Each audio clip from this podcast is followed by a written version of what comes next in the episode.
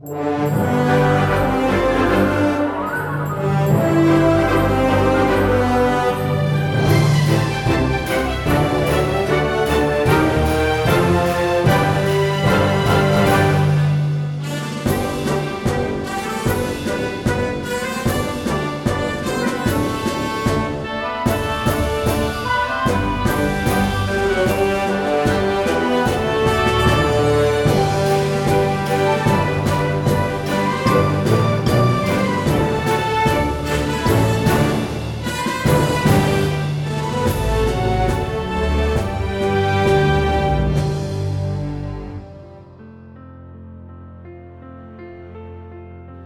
Nhà điêu khắc tạc tượng Đức Trinh Nữ Maria, Ngày mùng 4 tháng 4 năm 1864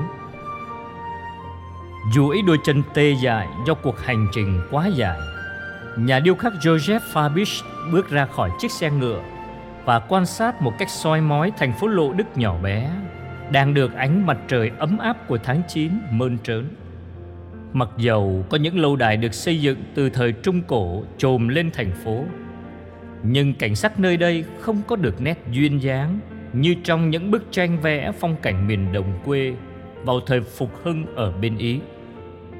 Núi non trong vùng cũng không hùng vĩ bằng dãy núi Alper. Tóm lại, ông, một người vốn quen nhìn tất cả mọi việc dưới con mắt nghệ thuật, không được thiện cảm lắm với thành phố khiêm tốn này. Một giọng nói dễ thương vang lên cắt đứt việc quan sát. Dominique Cazenave Chị của ông trưởng ti bưu điện vui vẻ tiến lại gần người đàn ông xa lạ mà bà chưa từng thấy bao giờ. Chào ông, ông đi đâu vậy? Tôi có thể giúp gì cho ông? Tôi là Joseph Fabisch, điêu khắc gia, thành viên của Viện Hàn Lâm Khoa học, Văn chương và Nghệ thuật Lyon. Cha sở đang chờ tôi. Vậy nếu có thể được, Bà vui lòng chỉ cho tôi đường đi đến nhà xứ. Ồ, ông sắp tạc tượng Đức Trinh Nữ Maria cho hang Massabielle phải không? Vâng, chính tôi đây. Tạc tượng Đức Mẹ. Đây là một thách đố lớn đấy. Nhưng đừng lo Ông sẽ được Bernadette chỉ dẫn tận tình. Cô ấy là một người bạn tri kỷ của tôi. Nếu không có gì bất tiện Ông có thể cho tôi biết tạc tượng Đức Mẹ tốn bao nhiêu tiền không? Thưa bà, không có gì bất tiện đâu. Tôi sẽ nói cho bà biết ngay. Các bà trong gia đình La Cơ, những mạnh thường quân danh dự của tôi tại Lyon đã trả cho tôi 7.000 đồng quan vàng, không kể phí tổn chuyên trở. Khi nghe vậy, Dominique Cazenave ngạc nhiên, tròn xoe đôi mắt. Cần phải nói là tôi sẽ dùng đá cẩm thạch Carrar để tạc tượng Đức Mẹ. Vì tôi tin chắc rằng chỉ có loại đá cẩm thạch đó mới có thể diễn tả chính xác và hoàn hảo Đức Trinh Nữ Maria, nhà điêu khắc nói thêm. Tuy nói có vẻ cứng cỏi, nhưng Joseph Fabius cảm thấy hơi lo. Không phải vì ông mới vào nghề, ông đã tạc bức tượng trên chóp nhọn của tháp chuông Fourier còn ở Lyon, ông đã trang hoàng đền thánh Đức Mẹ La Salette. Không phải tỏ ra mình khiêm tốn đâu. Nhưng việc tạc tượng nữ vương thiên đàng trong vinh quang rực rỡ của người xem ra là một thách đố đối với khả năng của ông. Dầu vậy, Dominique Cazenave vừa nhắc cho ông nhớ đến bổn phận mới của ông. Hợp đồng thúc đẩy ông phải cố gắng làm đúng theo những gì Bernadette mô tả. Bây giờ thì ông đang đối diện với cô bé. Được tách ra khỏi trò chơi vốn các cô bé khác trong sân viện dục anh. Bernadette vội vã sửa lại mái tóc rối dưới khăn choàng đầu Và tỏ ra bình tĩnh trong bầu khí có vẻ nghiêm trọng lúc bấy giờ. Một lần nữa, Người ta yêu cầu cô mô tả lại Đức Mẹ. Hôm nay là vấn đề vóc dáng. Bernadette cố gắng xóa bỏ trong tâm trí của mình những gì đã xảy ra trong 5 năm qua kể từ khi Đức Mẹ hiện ra với cô để có thể nói về Đức Trinh Nữ như người mới hiện ra hôm qua vậy. Và lại, cuộc chuyện trò với Joseph Fabius đòi hỏi cô phải mô tả thật chính xác và thật tỉ mỉ. Thân xác của người có thẳng không? Đầu người nghiêng về một bên hay hướng về phía trước? Tay người có chắp lại khi nói, Ta là đấng vô nhiễm nguyên tội không? Khăn choàng của người có dài không? Trông giống loại vải gì? Khi nghe câu hỏi cuối cùng này, Bernadette mỉm cười Vì cô nhớ lại một kỷ niệm Từng có một người đến gặp cô để chào hàng Ông đưa ra nhiều mẫu vải khác nhau mà nhà may của ông đang có Trong vô số mẫu vải, ông giới thiệu Bernadette không thấy loại vải nào giống vải áo Đức Mẹ mặc trong những lần hiện ra với cô. Do đó, cô trả lời một cách tinh nghịch. Đức trinh nữ đâu có đến tiệm may của ông để nhờ may áo đâu. Cuối cuộc đối thoại với cô gái lộ đức, Nhà điêu khắc tỏ ra hài lòng. Ông hiểu tất cả và ghi lại tất cả những gì cô nói. Khi cô thấy bức tượng Đức Mẹ do tôi điêu khắc, Tôi muốn cô hét to lên. Đây chính là Đức Mẹ đã hiện ra với tôi 18 lần. Joseph Fabius nói với vẻ quả quyết, Rồi đưa Bernadette trở lại viện Dục Anh Để tiếp tục trò chơi đang gian dở. Trở về nơi làm việc của mình tại Lyon, Nhà điêu khắc lấy ra từ hòm đồ nghề những bản phác thảo ông đã thực hiện. Ông xem xét bức vẽ mờ bằng giấy, Cao 1 mét tư mà ông đã điều chỉnh lúc trò chuyện với Bernadette Một đức trinh nữ nhỏ bé trẻ trung, mảnh mai. Những điều đó xem ra không phù hợp với những nguyên tắc mà Joseph Fabish có sẵn trong đầu vốn khó thể tẩy xóa được. Nơi những bức tượng được tạc trước bằng thạch cao, ông mô tả Đức Mẹ một cách thoải mái. Đức Mẹ chỉ cao chừng 0,48 mét và dáng điệu phù hợp với tư cách nữ vương các thánh thiên thần. Tuy Đức Mẹ ít cười hơn trong câu chuyện do Bernadette kể, nhưng bức tượng sẽ khiến nhiều người xúc động hơn. Ông phải làm thế nào cho phù hợp khi cô bé đơn sơ này kiên trì gợi ý. Cô bé hoàn toàn không biết gì về nghệ thuật và sự cao cả. Như vậy chắc chắn cô chỉ là một người quan sát tầm thường. Joseph Fabius thêm nhiều đường xếp vào chiếc áo dài, cho khăn choàng rộng hơn, nghĩa là làm cho bức phác họa trở nên hấp dẫn hơn.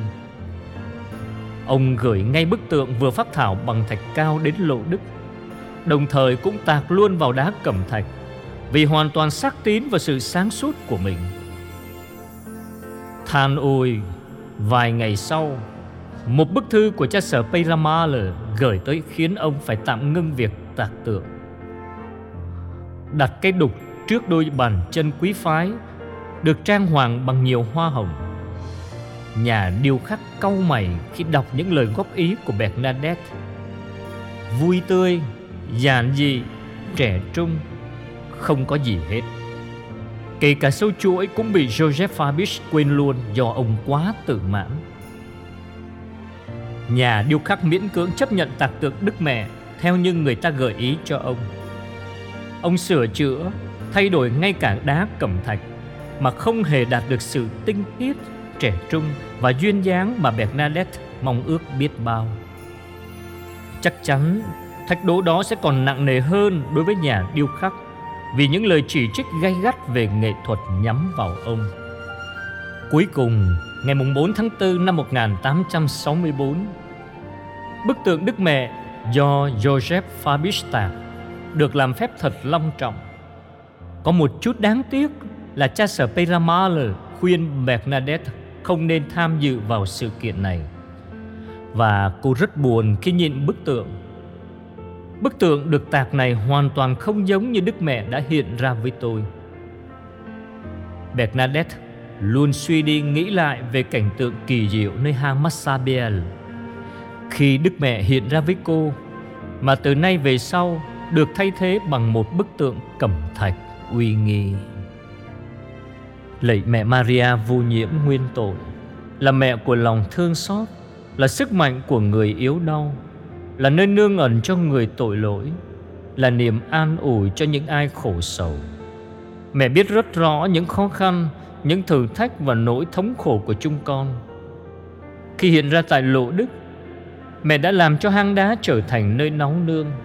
Nơi đó chúng con nhận được biết bao ân huệ của mẹ. Những người ốm đau được chữa lành cả thân xác và tâm hồn.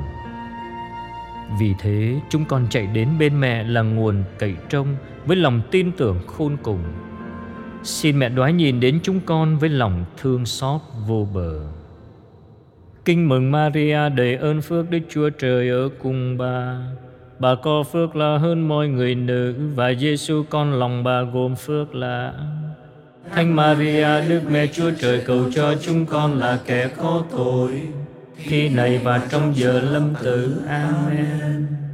Đức nữ là gương nhân đức, Cầu cho chúng con. Đức nữ là gương nhân đức, Cầu cho chúng con. Đức nữ là gương nhân đức. Cầu cho chúng con.